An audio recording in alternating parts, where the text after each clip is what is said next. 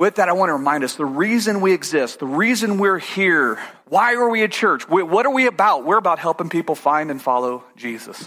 We want everybody to, to know Christ as their Savior, to come to know Him, and then live their life for Him. And so we're going to continue in our series. We've been in this series for a number of weeks now. We've been calling this series How God Makes Bad Men Good the book of Romans. That's what Romans is about. It's about the imputed righteousness of Christ because there's nothing good in us. We are desperately wicked. And yet, when we place saving faith in, in Christ and Christ alone, His righteousness is imputed. It's given or accredited to us. And that's the only reason that we can go to heaven is because of what Christ did on the cross.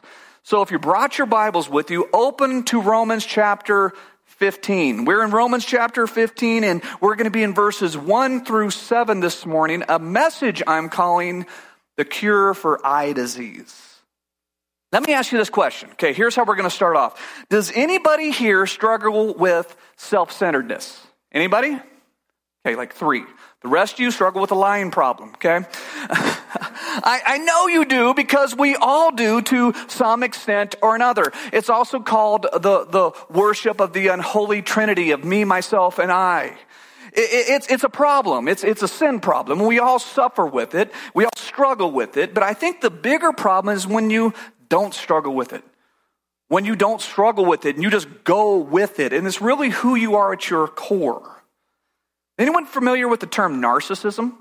Yeah, oh yeah, we know that one, right? Narcissism is a person who has an excessive interest or admiration of themselves. Okay, a narcissist is someone that truly thinks that the, that the world revolves around them. It's like here they are and here's the universe just circling around them. It's a person with a persuasive pattern of grandiosity. Okay, it, it, they really have this deep seated need for admiration. And then what in turn happens is they have a lack of empathy. They really care about themselves and nobody else. In recent years, the incidence of, of narcissistic ideology has absolutely skyrocketed. At, in adolescence, there was this term that was, it was quoted as, I'm an important person. The use of that term, I'm an important person, increased from 12% in 1963 to anywhere from 77 to 80% in 1992.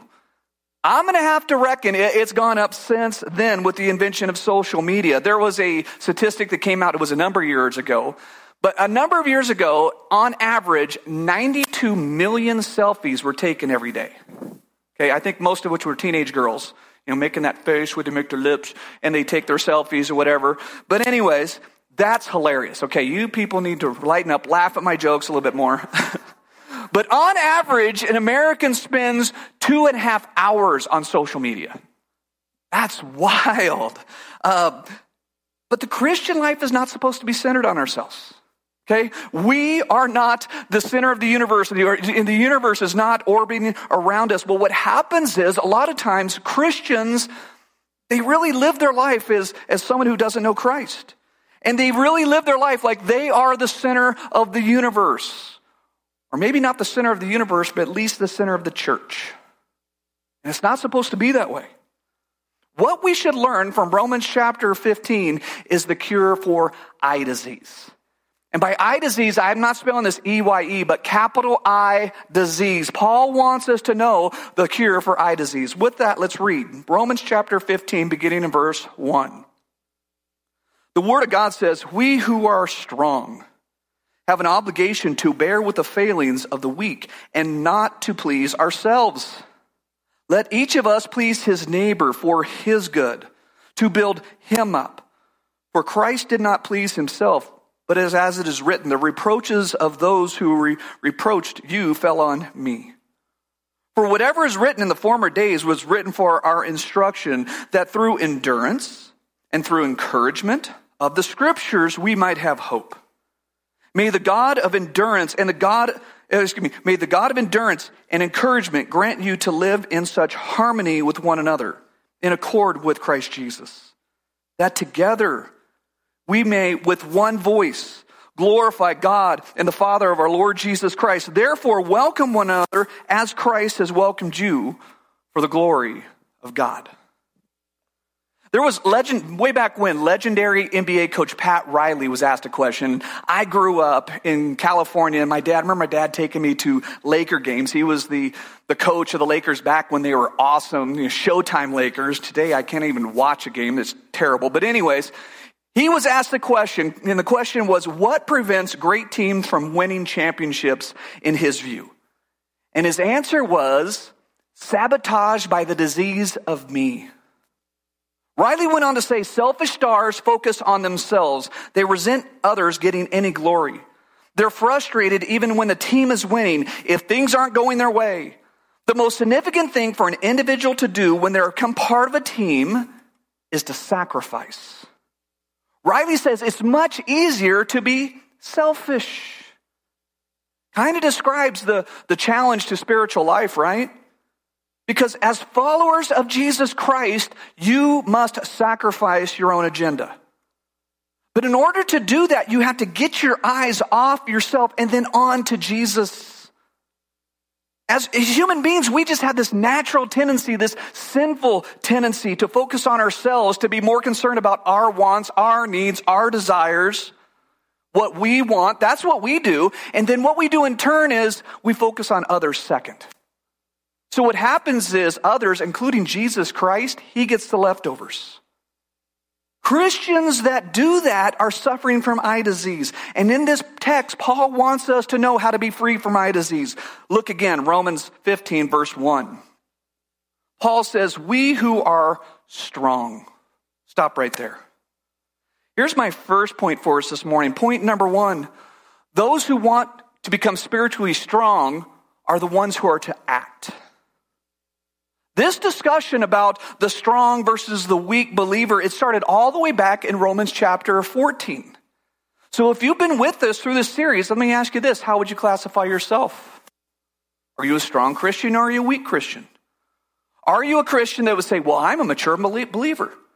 I'm a strong Christian. I've been a Christian for a long time. I've known Christ so long. I'm definitely the strong believer at this point in my Christian life. Well, if that's you, then you're the one who is supposed to act. You are the one that is to stop demanding your rights and to give way to those who have not known Christ as long as you have. The stronger Christian, the more mature Christian should have a greater level of patience with those who maybe haven't known Christ as long.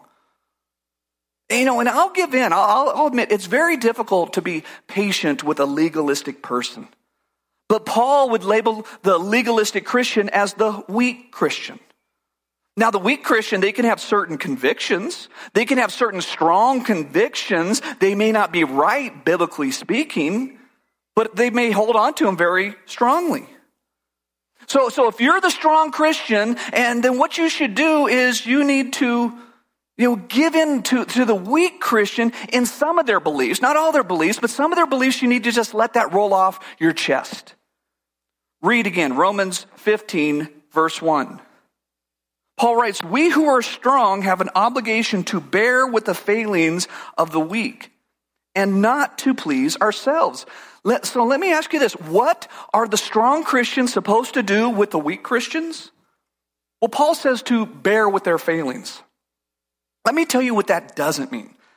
That doesn't mean just simply put up with them. That doesn't also doesn't mean everything and anything they want to do is okay because there's a lot of legalistic things that are simply harmful. And, and, and what Paul said when he says there's some things that are harmful, there are some things, some actions that, that Christians need to, to do. Okay? There, there's some, there's some things that, that believers are supposed to do. For example, there's some things that a church has to do to protect the members of the church. Sometimes a church has to act in a very difficult way to protect other members of the church. So Paul also means don't just allow anything that, that some another Christian wants to do. Because again, some things are harmful. Know, if you have a Christian friend that, that really wants to get plastered drunk every night, you shouldn't go find some alcohol, crack a bottle, and help them in their ways. You shouldn't do that. Also, if you have a Christian friend that believes that being a vegetarian is the way to go, you're not supposed to smoke a brisket and shove it down their throat. Help them with their vegetarian ways. Don't do that. But by bearing with the failings of the weak, Paul is calling us to understand where they're coming from. Okay? A strong Christian needs to understand where somebody is coming from and then don't do anything that hurts the faith of that new Christian. But see, what happens is a Christian, a strong Christian, or a so-called strong Christian can often go to the weaker Christian and snap at them because their beliefs don't line up with the other person's beliefs. But yet there are countless incidents of how someone's past affects how they behave in the present. And the strong Christian needs to be aware of this. For example, maybe somebody grew up in a, in sort of a cult. And this cult put all types of rules on them and rules and regulation. And then somebody gets saved out of that cult. What can happen is they still kind of hold on to some of those beliefs that were, they were taught in that cult simply because those things were drilled in their head for so long. Then there's the other side of the coin. Maybe there's an individual that grew up with no religious faith, and that's really a religious faith unto itself. And they were taught that anything and everything is okay, and now they are saved out, out of that lifestyle. A strong Christian needs to understand both of these individuals. And then what the strong Christian needs to do is not do anything that hinders their growth in Christ. What we need to do is not be dictating their life to tell them everything they need to do because Paul says that is hurtful. That isn't helpful. Years ago, I had a buddy of mine that was a new believer. And he grew up in a household that essentially said everything and anything was okay. And he pretty much lived his life accordingly, and he got saved. He got radically saved one day and he hadn't been a believer all that long. I was over at his house and I remember we're in his garage and in his garage he had all over the walls of the garage these beer posters. And on those beer posters were images of women that were wearing next to nothing. I made mention of it tactfully, just very nonchalantly. I didn't ridicule him saying you shouldn't have anything like that. I didn't major on this in any way, I, but basically said maybe this is something that's not helpful for you and especially you know, your small children. Didn't make much of it. I was over there a couple weeks later and they're all removed. You see, it was God that convicted him. That maybe looking at those images weren't, wasn't the best thing for him, so he made the decision to remove those things. You see, the truth is we have freedom in Christ to, to live however we want. We, we can live however we want, but there's certain things we shouldn't do because that could hurt us. If we turn to 1 Corinthians chapter 6, Paul told the church in Corinthians, all things are lawful for me, but not all things are helpful. All things are lawful for me, but I will not be dominated by anything. Paul essentially says, I have freedom in Christ to live however I choose, but I'm not going to do anything that hurts my Christian walk. When we deciding whether we should be doing something or not doing something, let me give you three questions you need to ask yourself. Ask yourself, is it helpful? Is it addictive? Or, or, or is it loving? Helpful, addictive, and loving. Those are the three questions. So number one, is this thing helpful? I have freedom in Christ to do something, but if it's not going to help me be more like Christ, then maybe this is something I, I, need to put aside. I have freedom in Christ to do something, but I also have freedom in Christ not to do something. If it's not going to help me become more like Jesus, maybe this is something I shouldn't be doing. Number two is this addictive. Paul said, said in that, that passage in 1 Corinthians 6, he said, But I will not be dominated or I will not be controlled by anything. Well, well, maybe we have freedom in Christ to do something, but if that freedom comes with addiction, then choose not to do it. So I have freedom to drink, I have freedom to smoke, I even have freedom to gamble. But if those things come with addiction, and often they do, I get to choose not to do them. Then number three is this loving. And I think this really gets to Paul's point because later in that letter to the church in Corinth, Paul says, All things are lawful for me, but I will not but not all things build up. So this is the thing I want to do. I need to show love to others.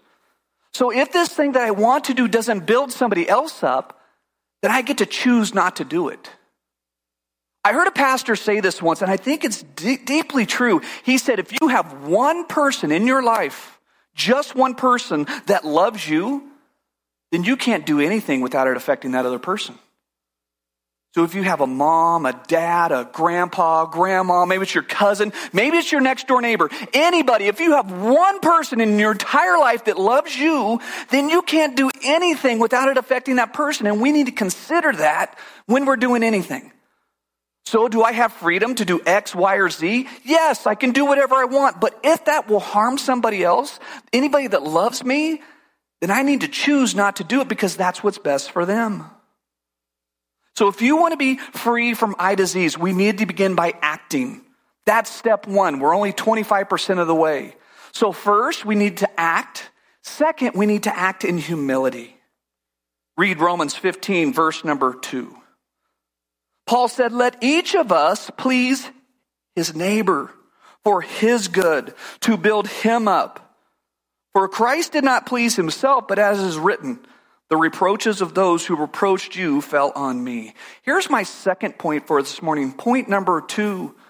If you want to become spiritually, spiritually strong, then be willing to be humble.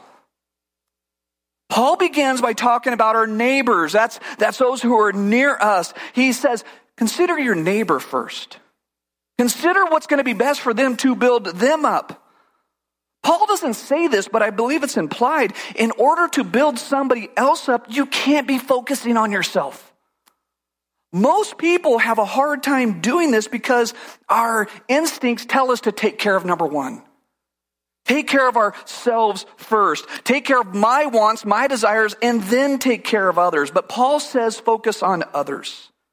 And then after Paul says focus on others, he uses the greatest sermon illustration for the example of how you do that, and that's none other than Jesus.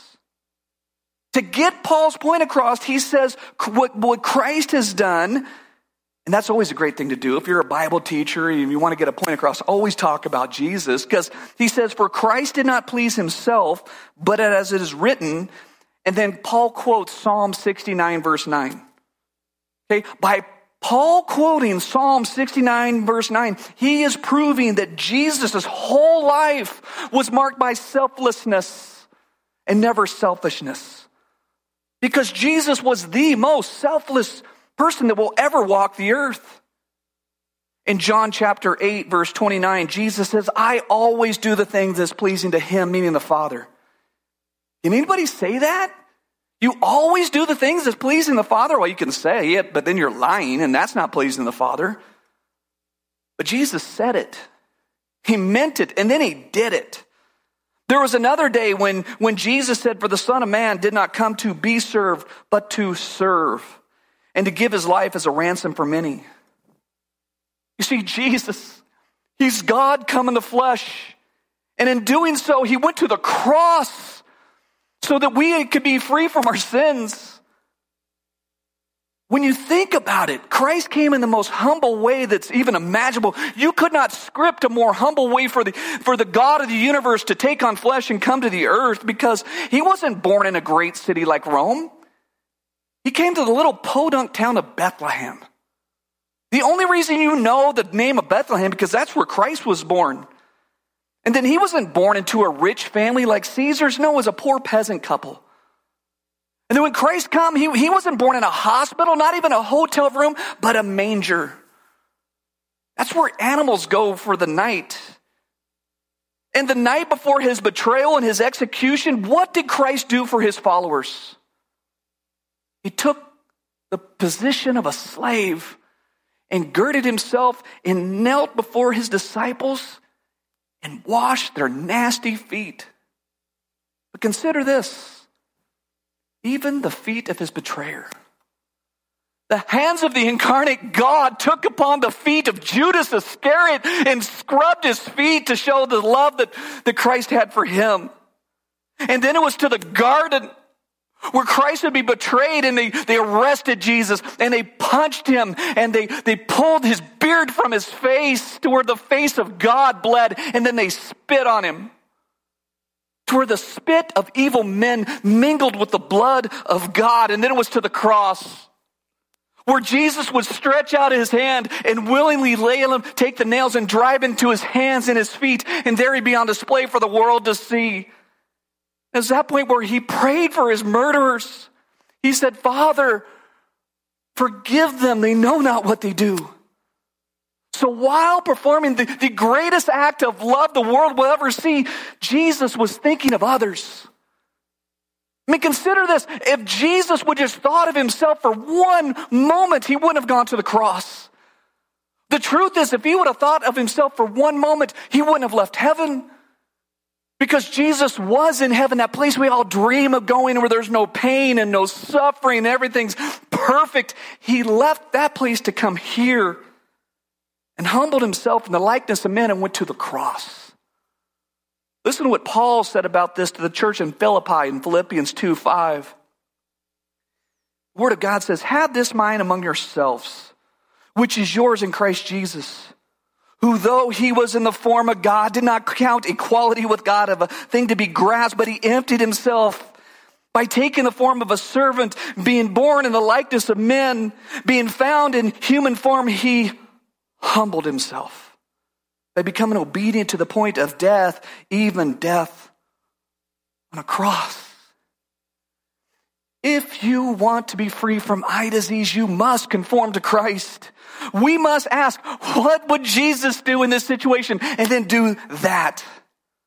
If you want to be cured from eye disease, you must first act. Then you must act in humility, but we're not done. Look what Paul says next. Read Romans chapter 15, verse 4. The Word of God says, For whatever is written in former days was written for our instruction, that through endurance and through encouragement of the Scriptures, we might have hope. Point number three those who want to become spiritually strong must study the Bible. So here, Paul, he quotes this psalm, and then he says that through endurance and through encouragement of the scriptures, we might have hope. When Paul wrote that, he didn't even have the, the New Testament canon that, that we know it today.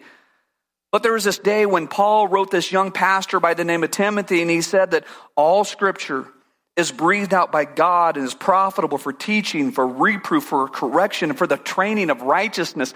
And now in Romans 15, he says that through endurance and through the encouragement of the scriptures, we might have hope. What does he mean? He means you have to know your Bible. You have to know it like all of it. Genesis to Revelation, like all of it, even these parts in, in the Old Testament that maybe, you know, we have to like pull apart that, you know, the, our golden boss Bibles, like, that's not a part I'm usually at. We have to, we have to know those parts too. And then we have to, to not even know it, but then we have to do it, but it has to start by knowing your Bible. You know, I, I recently read an article that was put out by the Gospel Coalition that was talking about parents, bring your kids to youth group. You got to just bring your kids. It's, it, that's where it starts.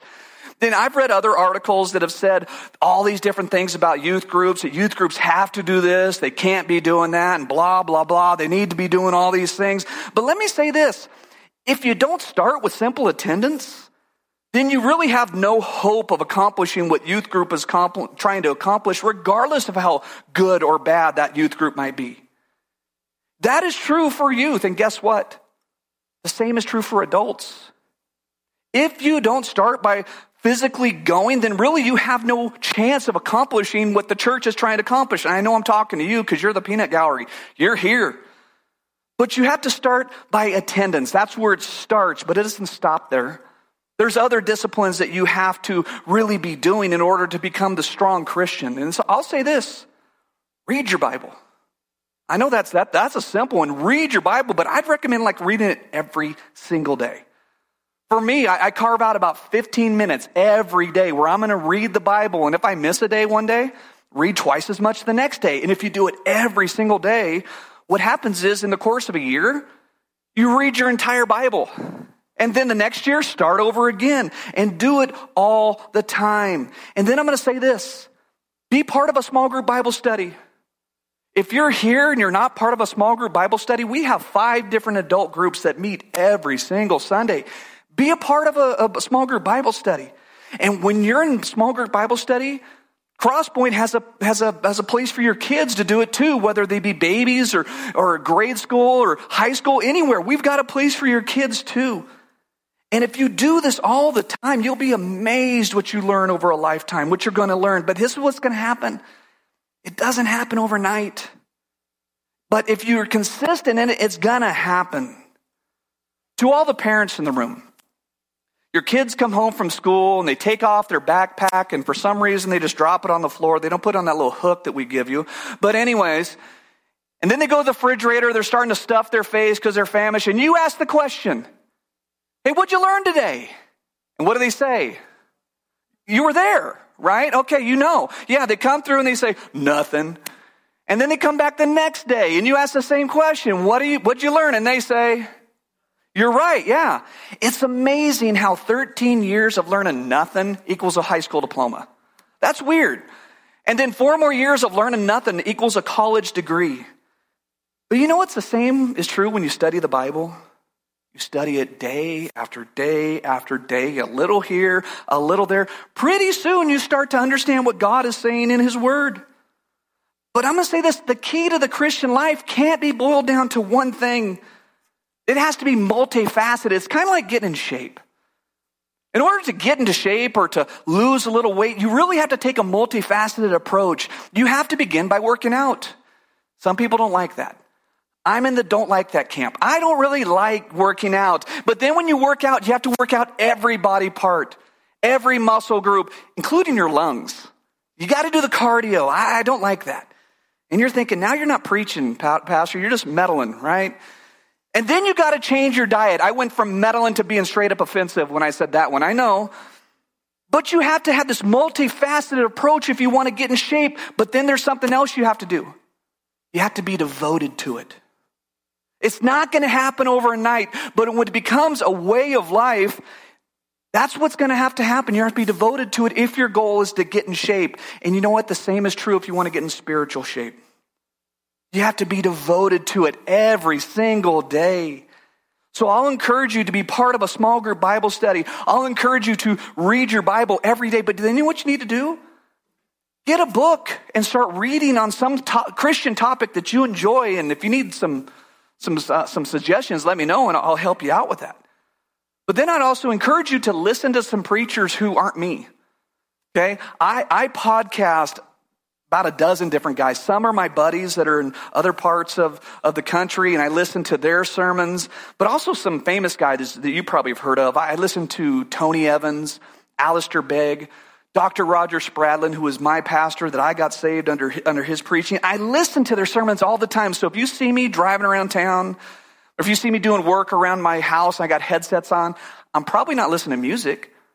I'm listening to sermons. Why? Well, one, we have the same job, and I'm trying to glean a little nugget off of them of something they said, but, but the real reason is because I want to become spiritually stronger. I'm trying to become the Christian that God is trying to, for me to be. That's the reason. So I need to learn these spiritual truths, but then you know we need to do? We need to apply them to our lives.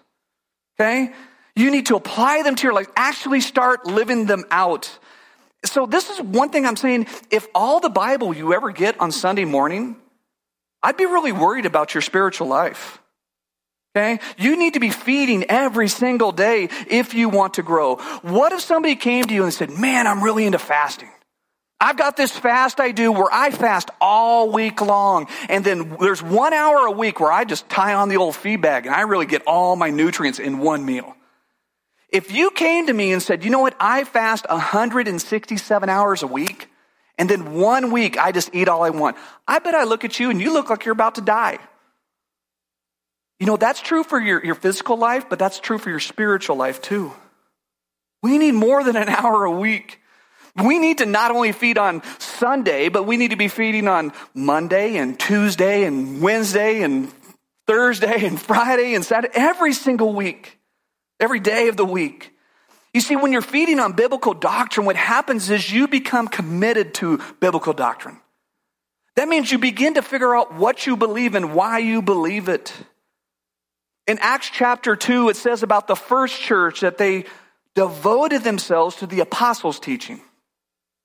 Being devoted to the apostles' teaching, that meant what the Old Testament said and, and what the, the apostles were saying about the Old Testament. I'll say it this way you need to be devoted to the entire Bible, the Old Testament and the New Testament. There was a book that came out a number of years ago that was entitled Move What a Thousand Churches Reveal About Spiritual Growth. In that book, it said, quote, Unfortunately, churches often make things harder by obscuring the goal to become more like Christ. Our goal is to become more like Jesus.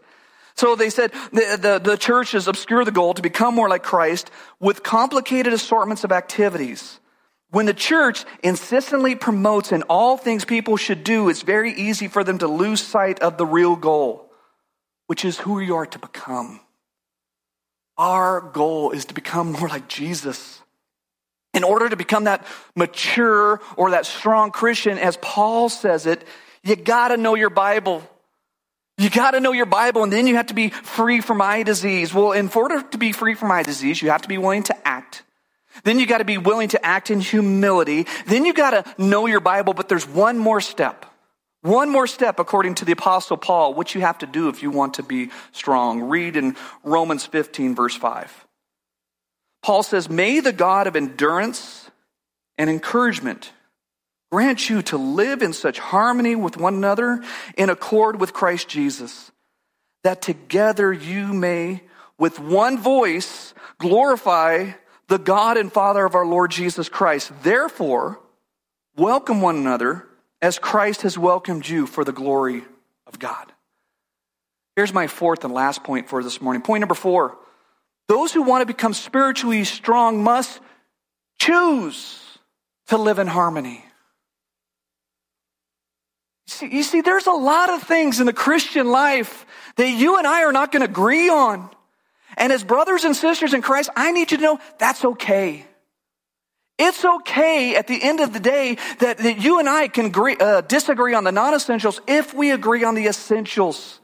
The essentials are the things that make us the family of God. We need to all, all agree on the substitutionary death of Jesus Christ.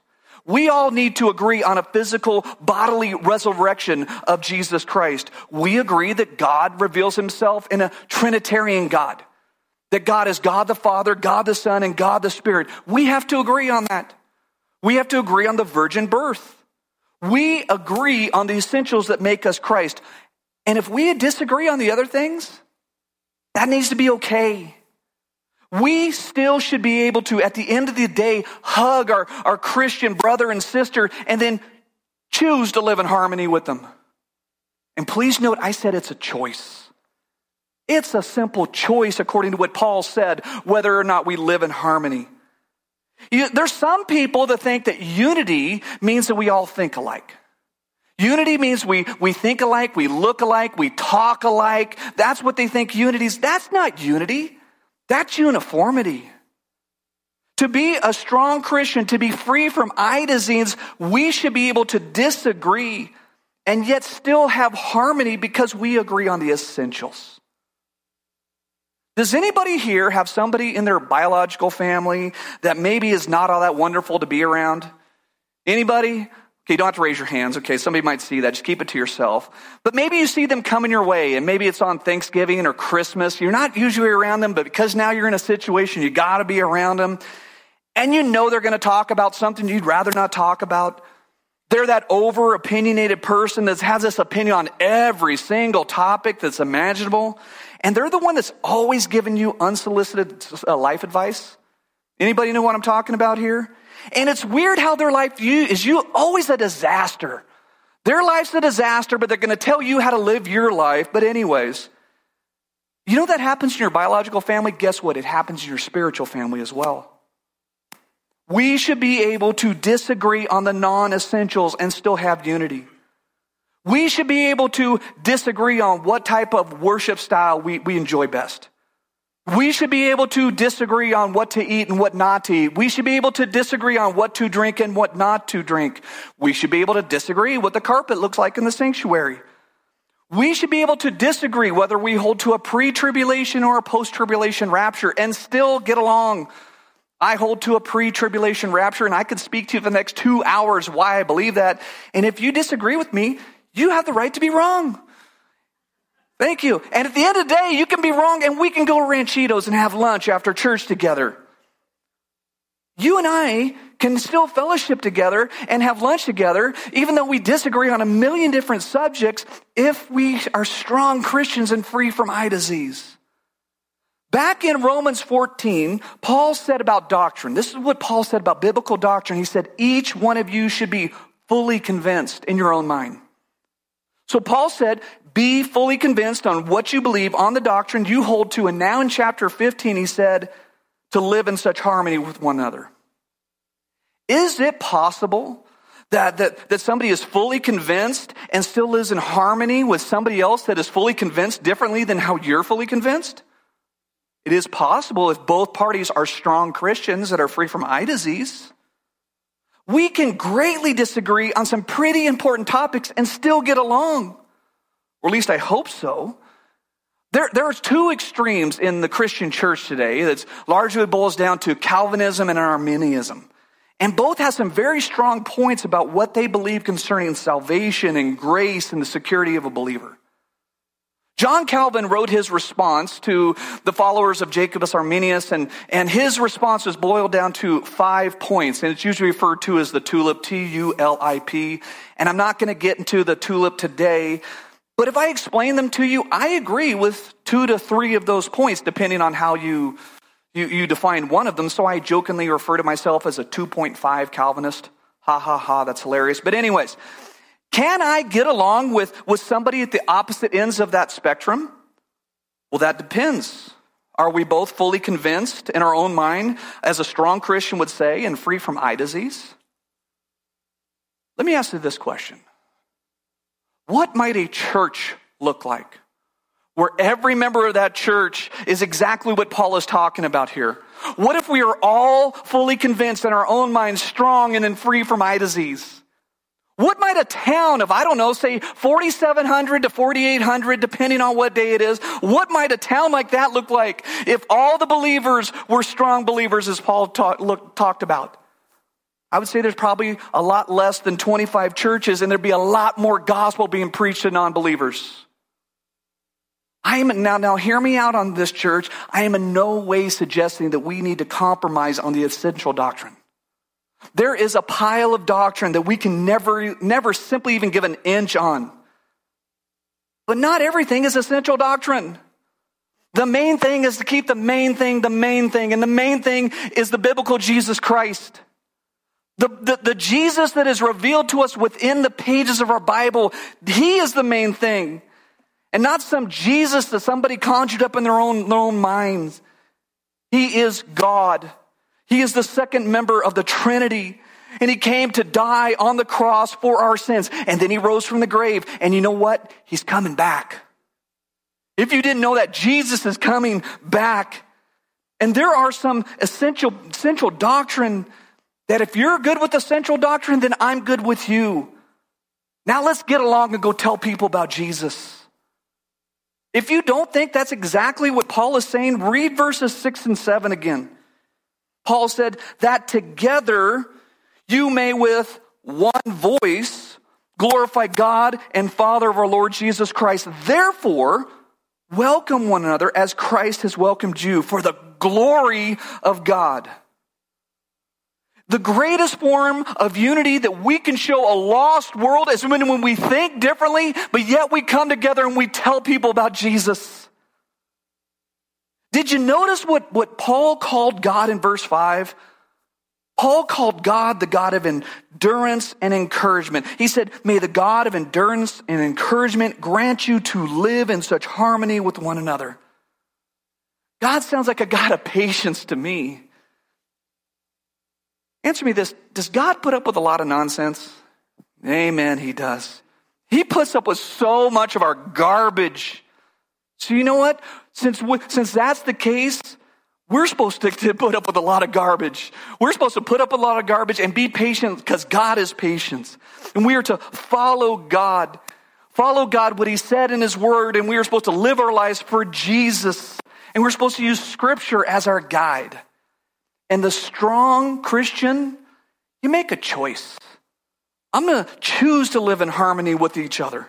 Even if you believe differently than I believe, it's a choice. The apostle Paul is telling Christians how can they have unity despite having tremendous differences. And maybe you're like, why is Paul making a big deal of this? Here we are in chapter 15 and right now Paul is making a huge deal of this. Why? Because Paul spent 11 chapters, the first 11 chapters of this book, telling us the most amazing, life altering truths found anywhere in the world about Jesus, how he's God and how we're separated from him. But he came to redeem us. And then, starting in, in chapter 12, he's telling us about what should happen, what our lives should look like if we know those amazing truths. And you know what? Paul's getting ready to conclude this letter. This letter is going to conclude at the end of 16, so it's almost near the end. And so Paul wants us to not only know something, but he wants us to do something with everything he just taught us. Great theologian by the name of Vance Havner, he said this. He said, quote, snowflakes are frail, but if enough of them stick together, they can stop traffic. You know, every one of us on a winter day has put our hand out and you see one little snowflake come down and it lights on your hand and it like melts quicker than it even landed on your hand, right? But if you get several trillion of those snowflakes together, they'll shut a town down. And we've all seen that here, haven't we, right? Paul wants us to know that we have to be together because we'll be more effective for the sake of the kingdom of God. Paul wants us to be able to change the world through the Spirit of God that's now dwelling in the hearts of believers. You know, if I had a bag of marbles, let's say I have a big bag of marbles, and all those marbles are different shapes and sizes and colors, and I'm holding it, what if somebody comes by with an X-Acto knife and just rips open that bag? What would happen? The marbles would scatter, right? They'd hit the ground and they'd go in every single direction because there's nothing binding those marbles together. But what if it wasn't a bag of marbles? What if instead it's a bag of ball bearings? Different weights, different sizes, some a little rusty. And then someone takes a magnet and puts it inside that bag. And then someone comes with that same X-Acto knife and a rip opens the bag. What happens? Nothing. Because the internal force of the magnet draws the ball bearings together. So it should be with believers. We have to be drawn together by the power of the Spirit of God. It is God's Spirit, the third member of the Trinity, that binds us together. Church, God wants us to be together so we are more effective with the gospel. He wants us to be mature. He wants us to be humble. He wants us to be, to, to be free from eye disease. He wants us to know our Bible. We need to be unified in the gospel. That's, that's what, what needs to happen. It's not about having everything your way. It's about God coming and working through the church so that we can go out and tell the lost world about Him, what He's done for us to save us. What did He do? God became a man. And He came and He died in my place, in your place. Why? Because we're all desperately wicked. We're all separated from God because of the choices we've made. Yet God loves you so much he came and he paid the price for your sins. It's not just simple that you say, Oh, I'm sorry. No, there's a payment due for our sin. And the blood of Christ is the only thing that is strong enough, that perfect enough to, to cover our sins. The Bible says that whoever calls in the name of the Lord, they will be saved. If you've never cried out to Christ to save you, if you've never recognized that you're a sinner separated from God, I'd encourage you to do that now to cry out to Him, to say something along the lines of, Dear God, I'm a sinner. My sin separates me from you, but you love me so much you came and you paid that price on the cross for me in my place. Save me from my sins. I say this in the perfect name of Christ. Amen.